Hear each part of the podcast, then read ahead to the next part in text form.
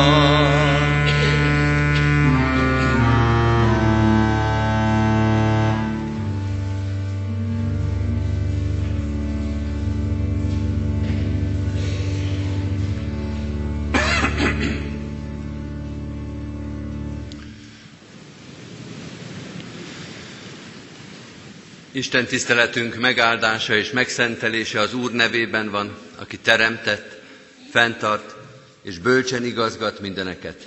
Amen.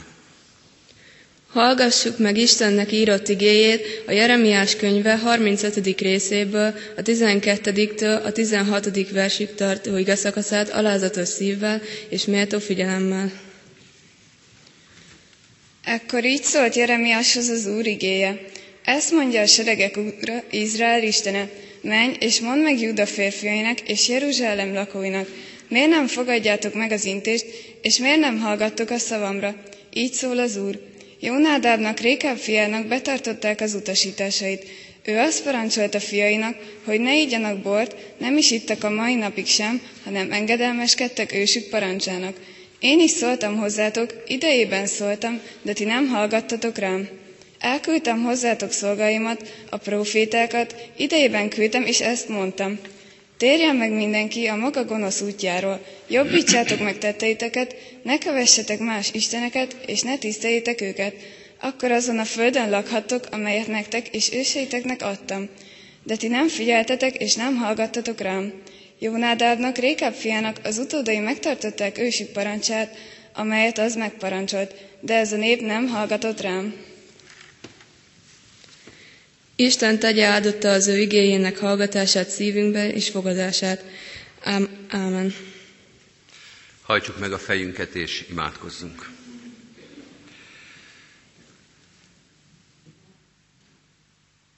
Mennyei atyánk, te, aki ura vagy az egész életünknek, a születésnek és az elmúlásnak, a múltnak, a jelennek és a jövendőnek. Téged hívunk és téged kérünk, Légy itt jelen az Isten tiszteletünkön, légy jelen az életünkben.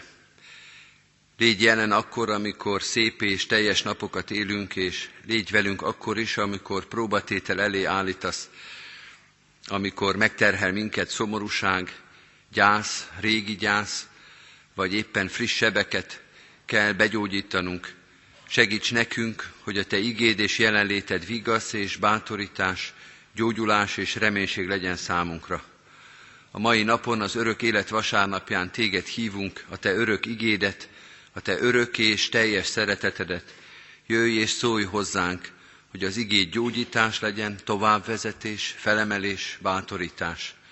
Mi is vigasztaljuk egymást, mi is próbálunk segíteni egymásnak, odafigyelni egymás terheire, de nálad nélkül még ez a segítség is sokszor ügyetlenül viszájára fordul.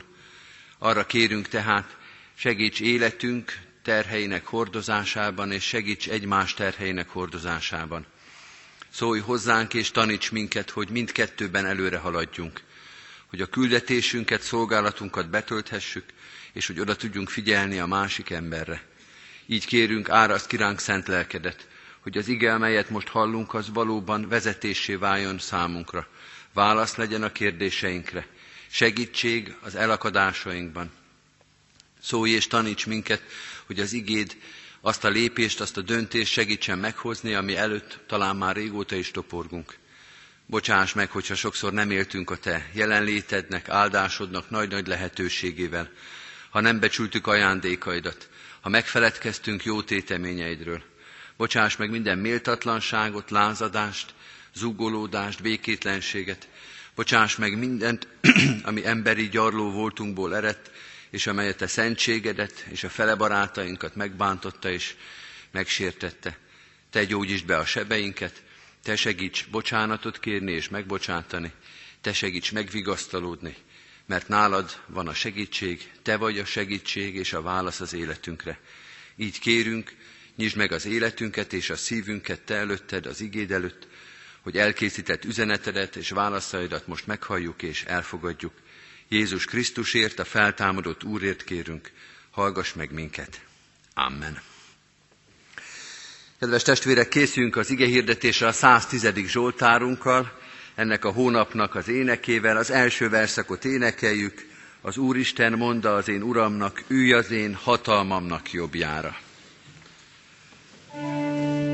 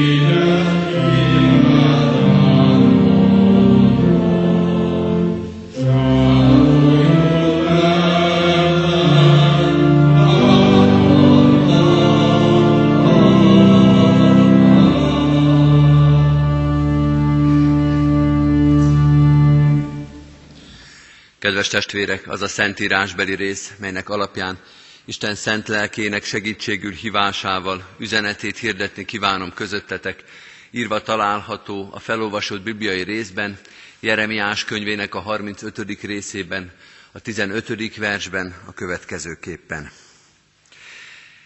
Elküldtem hozzátok szolgáimat, a profétákat. Idejében küldtem, és ezt mondtam, térjen meg mindenki a rossz útról. Jobbítsátok meg tetteiteket, ne kövessetek más isteneket, és ne tiszteljétek őket. Akkor azon a földön lakhattok, amelyet nektek és őseiteknek adtam. De ti nem figyeltetek, és nem hallgattatok rám. Eddig Istennek írott igéje.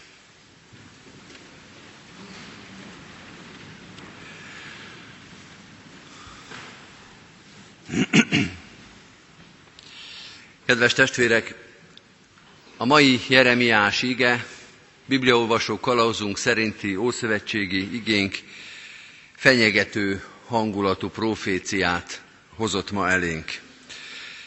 Fenyegető a hangulata, a tónusa, nem csak azért, mert valami rosszról beszél, hanem azért, mert a saját népéről beszél.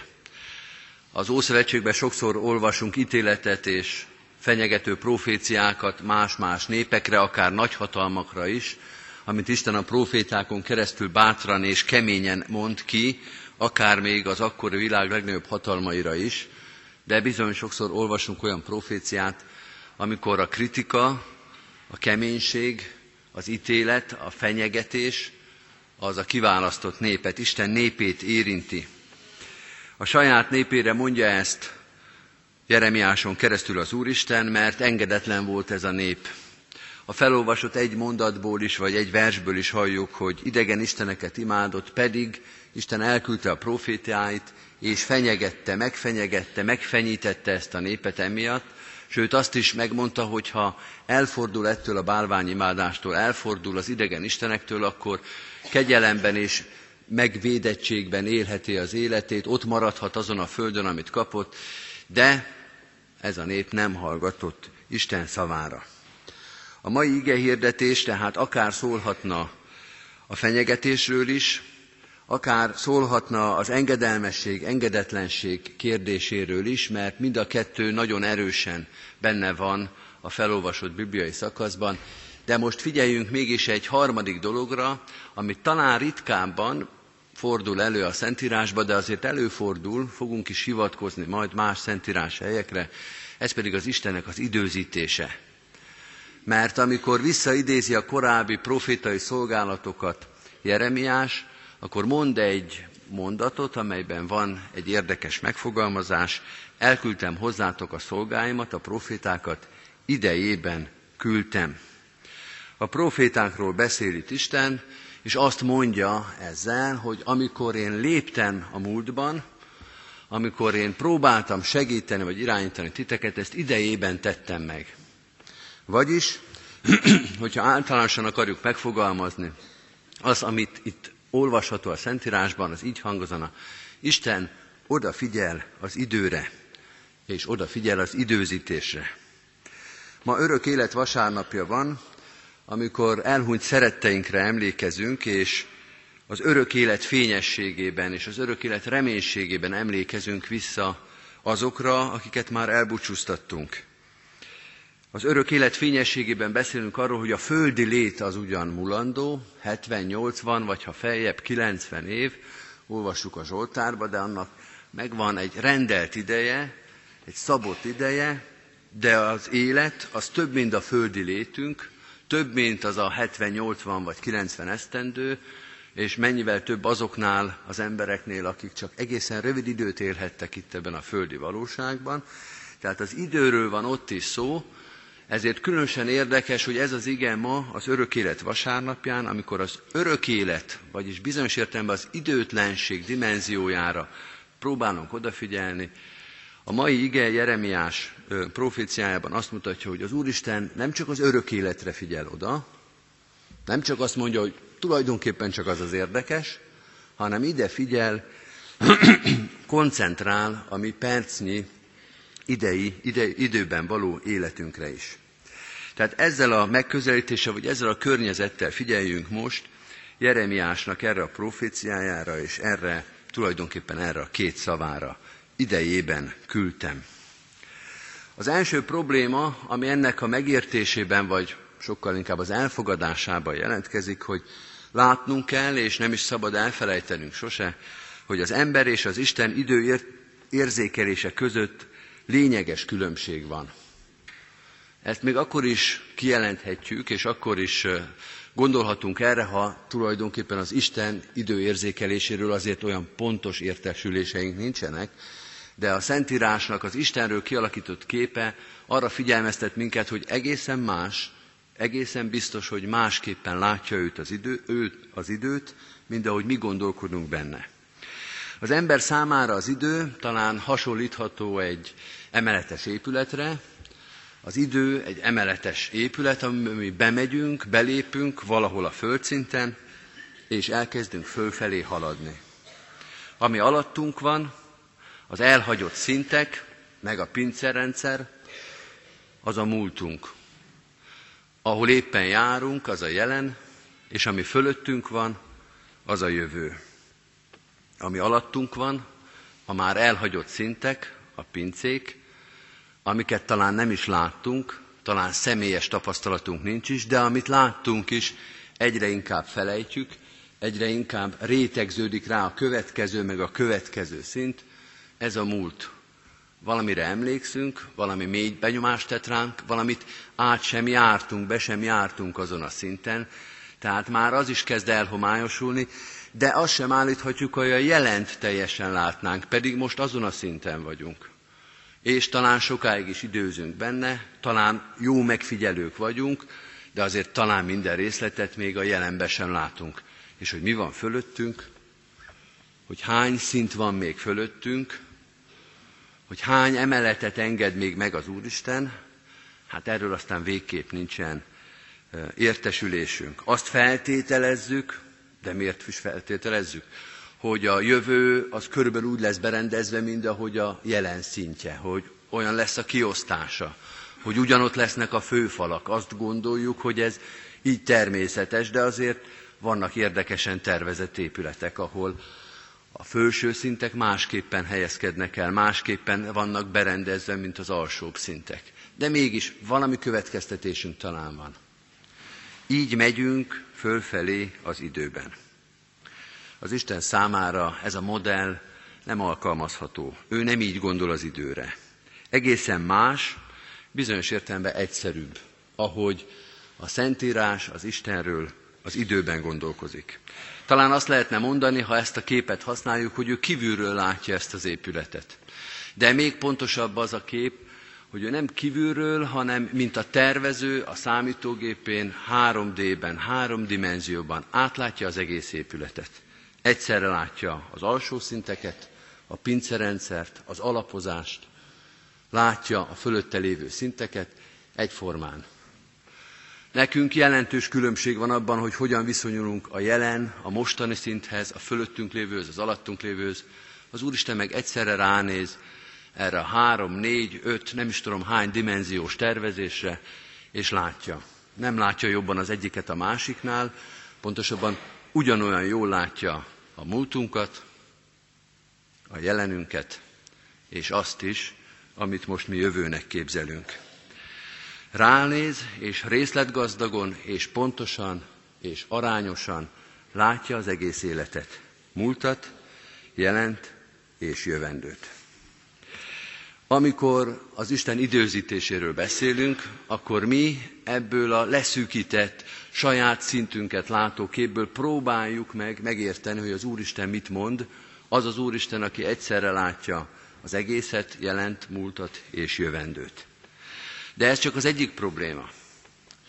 A másik probléma az az, hogy a Szentírás leírása és tapasztalata szerint az az ember, aki hát mondjuk egy ilyen redukáltabb képet lát az időről, mint az Úristen, ez az ember rendszeresen elégedetlen az Úristen megszólalásaival és időzítéseivel. Az ember elégedetlen az Isten időzítésével. Három dolog szokta zavarni az embert, vagy ha finomabban fogalmazunk, mondjuk így, három dologtól szokott az ember zavarba jönni. Először attól, hogy az Úristen hallgat. Hol van az Isten, akit te vártál? mondja a 42. Zsoltár. Nincs sehol. Nem, hogy időzít, nem szól semmit. A második zavarba ejtő dolog, hogyha szól, de ha későn szól.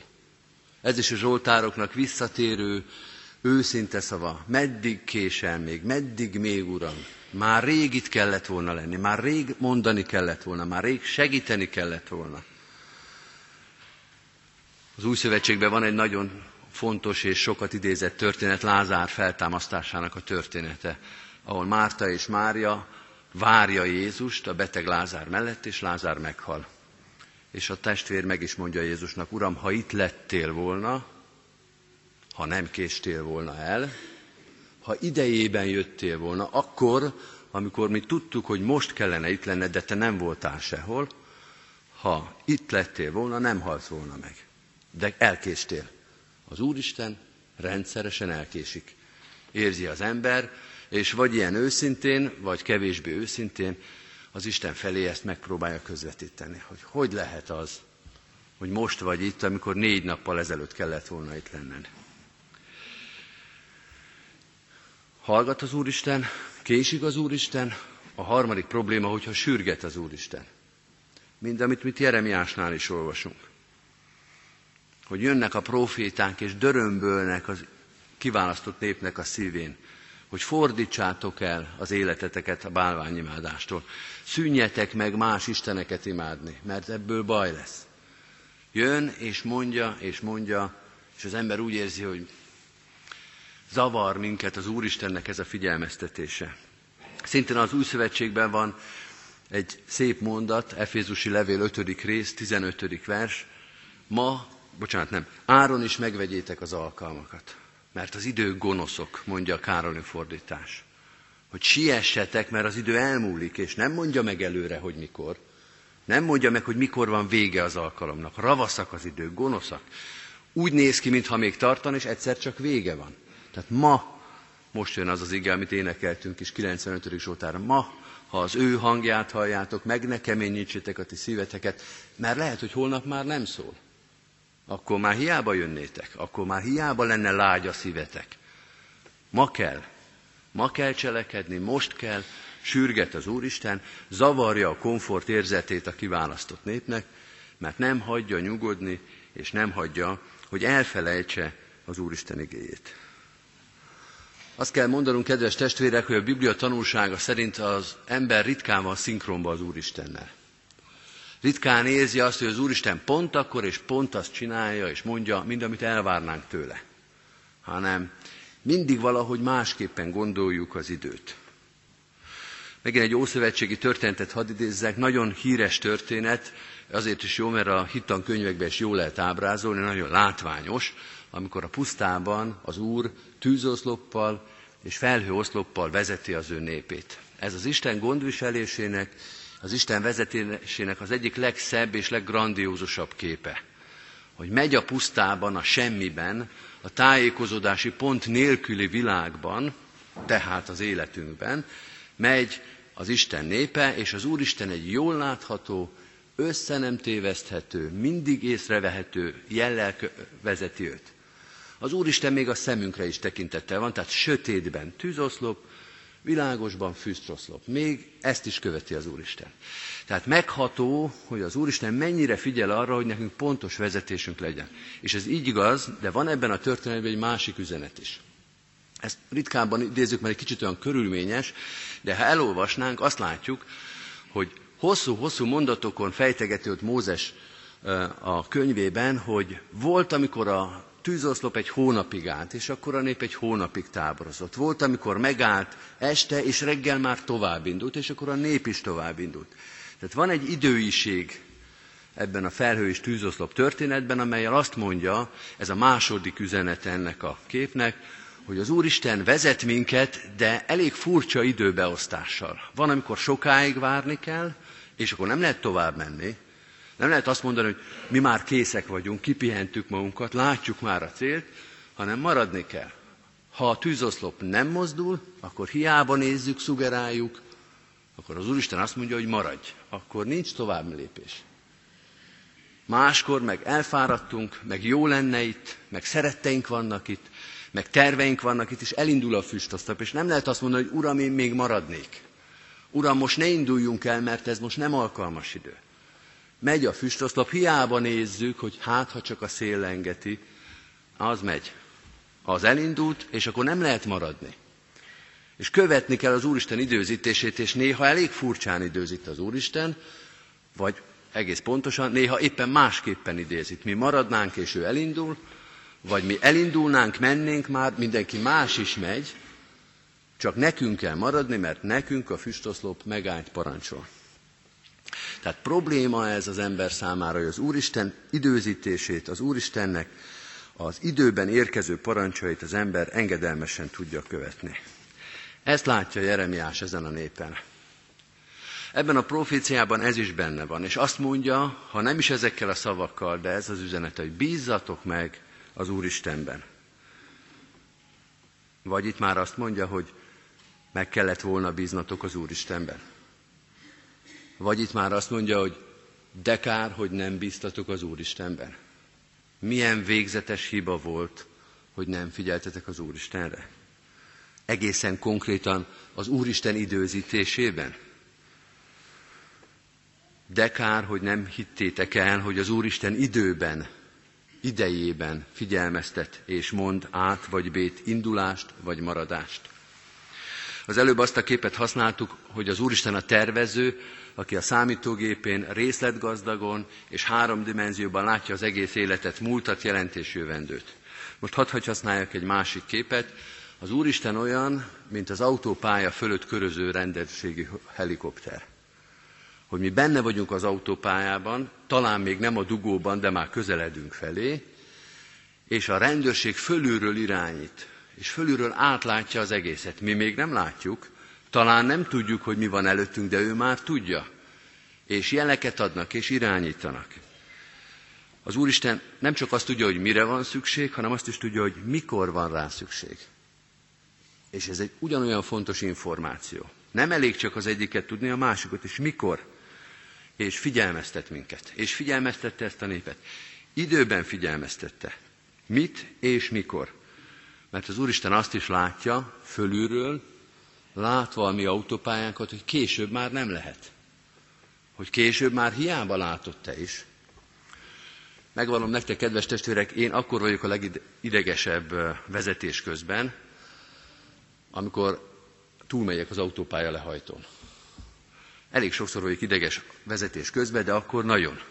Mert az ember tudja, hogy ez egy fatális dolog. Egyrészt lehetett volna látni, tehát olyan nincs, hogy egy autópálya lehajtót előre nem jeleznek. De olyan van, hogy az ember nem figyel, és utána kilométereken keresztül hajt, hajt előre, és tudja, hogy nem itt kellene lennie, de már nem tud megfordulni, és a megfordulás is mibe kerül, mire visszatalál az ember, mire megtalálja a visszavezető utat. Tehát van olyan helyzet, amikor az utolsó pillanatban az ember rájön, hogy ez nem az utolsó pillanat, ez már az utolsó utáni volt. És nekem már nem itt kellene lennem, de már késő. Az Úristen ezt is látja, hogy később már nem lehet. És amikor mi rájövünk, akkor már ennek valóban elment a lehetősége.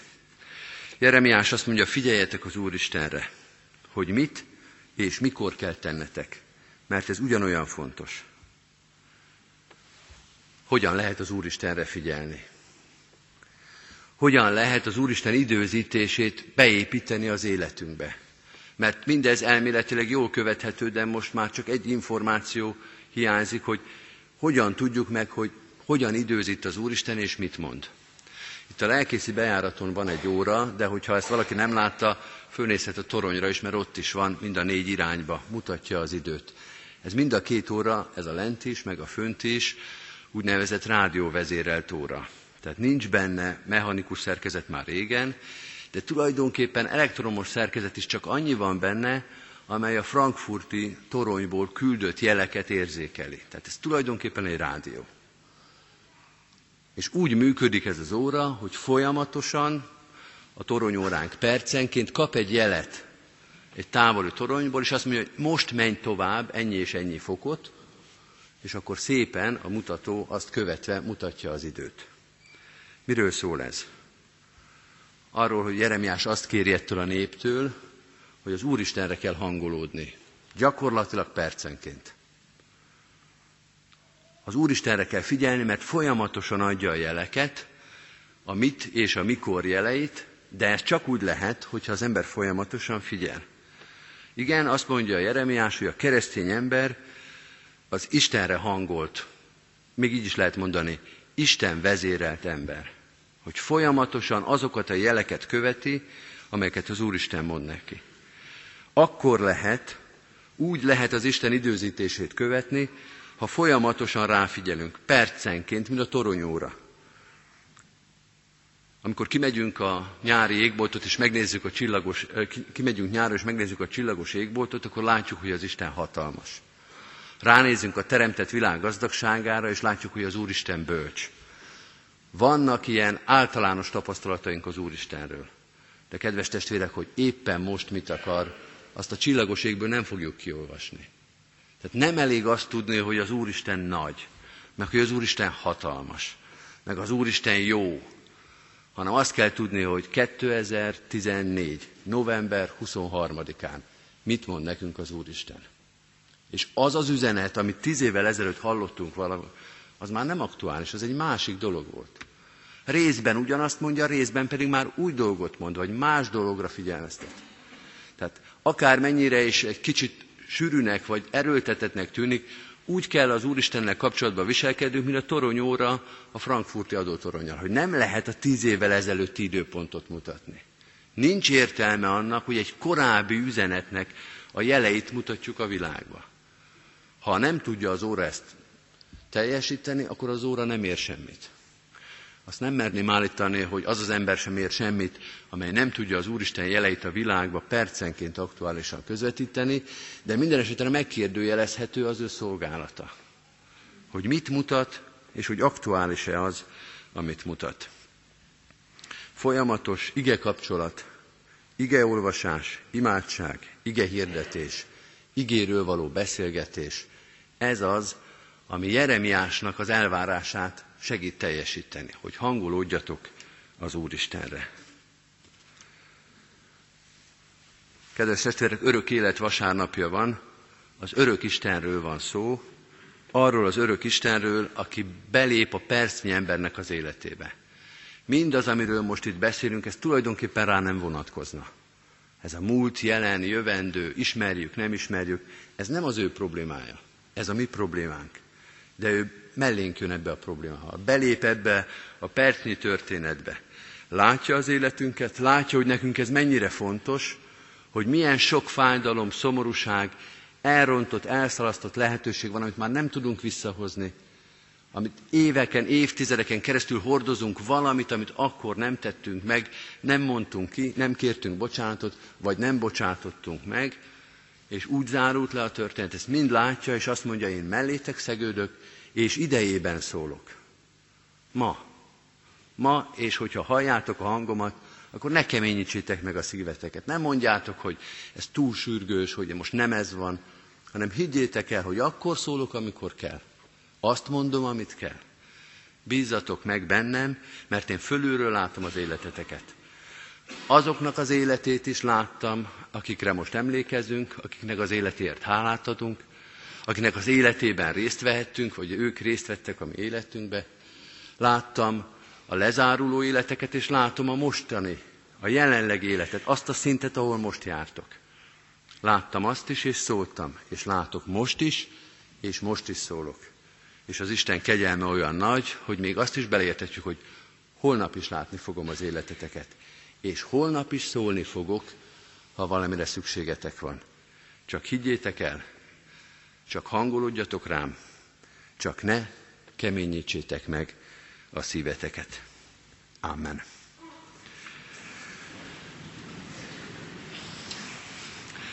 Válaszoljunk Isten igére a 445. dicséretünk első verszakával. Szól hozzám Istenem, s én választ adni készen, már-már megindulok feléd.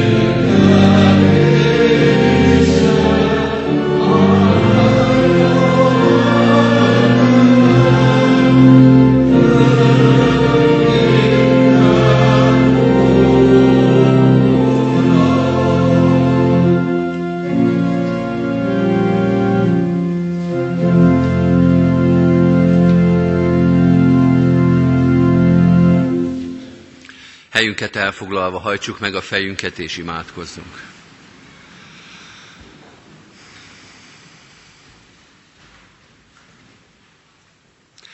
Úrunk, mi is azt kérjük ezzel az énekkel, hogy áld meg az életünket több hittel, hogy el tudjuk hinni mindig, hogy amikor Te szólsz, az idejében jött figyelmeztetés, idejében jön a vigasztalás és az erő, mert Te látod, minek van rendelt ideje, Látod, látod, hogy mit kell tennünk, és mikor kell hallgatnunk.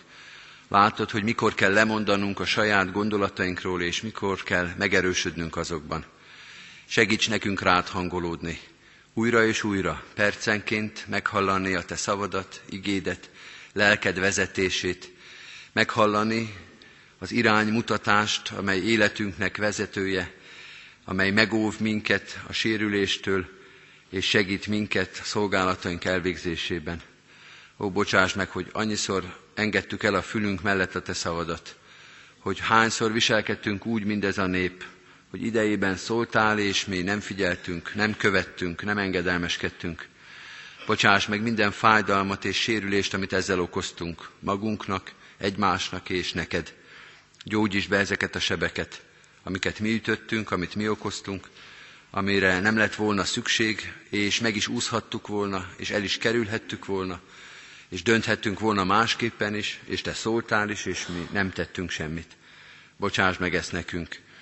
Bocsáss meg, hogyha sokszor ma is megtörténik velünk, hogy azt gondoljuk, hogy mindent látunk és értünk, azt is tudjuk, hogy mi lesz holnap és holnap után, és ebben a gőgben és ebben a vakságban nem halljuk meg azt a szót és azt a figyelmeztetést, amit te adsz, te, aki tényleg mindent tudsz, a múltat, a jelent és a jövendőt.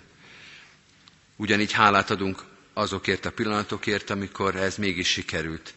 Amikor éppen azt éreztük át, hogy szinkronba vagyunk veled, hogy kérdésünk van, és te válaszolsz, hogy hiány van az életünkbe, és te meggazdagítasz.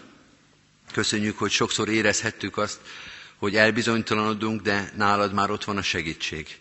Hogy tudunk lépni, és te visszaigazolsz, és megerősítesz minket. Hogy követünk téged, és te rábólintasz erre a hűségre. Erősíts minket újra és újra. Áld meg az életünket több hittel, reménységgel, nagy-nagy bizalommal a te szavad és vezetésed iránt. Így bízunk rád az életünket, ezen a mai napon, mai vasárnapon, az örök élet reménységébe vetett hittel, rád bízunk az életünket, azt, ami volt, ami van, és ami eljövendő, ami a te kezedben van mind, rád bízzuk, hogy te légy annak megítélője, segítője, megszentelője. Így gondolunk szeretteinkre is. A mai napon különösen is szeretettel és háladással azokra, akiknek az élete az életünk része volt. Már elmentek a minden élők útján, már a te kezedben vannak mindenestől. Hiszük, Urunk, hogy a te hatalmad és kegyelmed válasz az elmúlásra és a halálra. Segíts nekünk ebben reménykedni. Megköszönni mindazt, amit rajtuk keresztül adtál, az életüket, a szolgálatukat, a szeretetüket, a sok-sok imádságot, törődést, munkát, amit az életünkben, szeretteik körében elvégeztek. Tőled kaptuk őket, és neked adtuk őket vissza. Hálát adunk az ő életükért. De így imádkozunk ugyanezzel a hittel azokért, akik most kerültek ebbe a helyzetben. Gyászolnak és szomorkodnak. Vagy az elmúlt héten, vagy a következő héten kell egy-egy koporsó mellett megállniuk. Urunk, különösen is imádkozunk, erősítsd őket a feltámadás és az örök életbe vetett hittel, reménységgel, a Te vigasztalásoddal. Segíts, hogy mi is mellettük álljunk, erősítsük és bántorítsuk őket. Könyörgünk a betegeinkért, a kórházban lévőkért, a lábadozókért, imádkozunk azokért, akik gyógyulásban reménykednek, Te adja a reménység mellé erőt, a Te igédet, szent lelkedet, hogy valóban, mint gyógyítójukra, mint gondviselőjükre tekinthessenek rád. Imádkozunk a betegek terhét hordozókra, azokra, akik mások életért küzdenek. Te adj ehhez a küzdelemhez mindig erőt, türelmet, odafigyelést. Imádkozunk minden testvérünkért, ezért a gyülekezetért most különösen is, a szolgálatainkért, a tőled kapott lehetőségekért, a beérett gyümölcsökért és a jövő lehetőségeiért. Urunk, Te vagy mindennek az Ura, neked adunk hálát, és tőled kérjük továbbra is a segítséget. Áldást kérünk a városunkra, országunkra és nemzetünkre, testvéreinkre itt és a határon túl. Könyörgünk a körülöttünk élő népekért. Imádkozunk az ő békességükért, egymás elfogadásáért, az egymásra való szeretettel és odafigyelésért. És imádkozunk a Krisztus ismeretért, hogy terjedjen ebben a világban, a sokszor háborúskodó, békétlenkedő, Krisztus tanítványait, gyermekeit üldöző világért. Imádkozunk a megtérésért, a Krisztusra való rátalálásért. Ezen a mai napon, az örök életbe vetett reménység napján kérünk, ragyogtast fel az örök életnek reménységét szerte a világban, hogy valamennyien, akik a halál árnyékának völgyében járjunk, meglátjuk ezt, meglássuk ezt a világosságot, hogy az életünket, reménységünket, hitünket ebbe tudjuk belévetni. Így könyörgünk Jézus Krisztusért, a meghalt, de feltámadott Úrért. Hallgass meg minket, áldj meg minket. Amen. Most vigyük egyen-egyenként is egyéni imádságainkat az Úristen elé.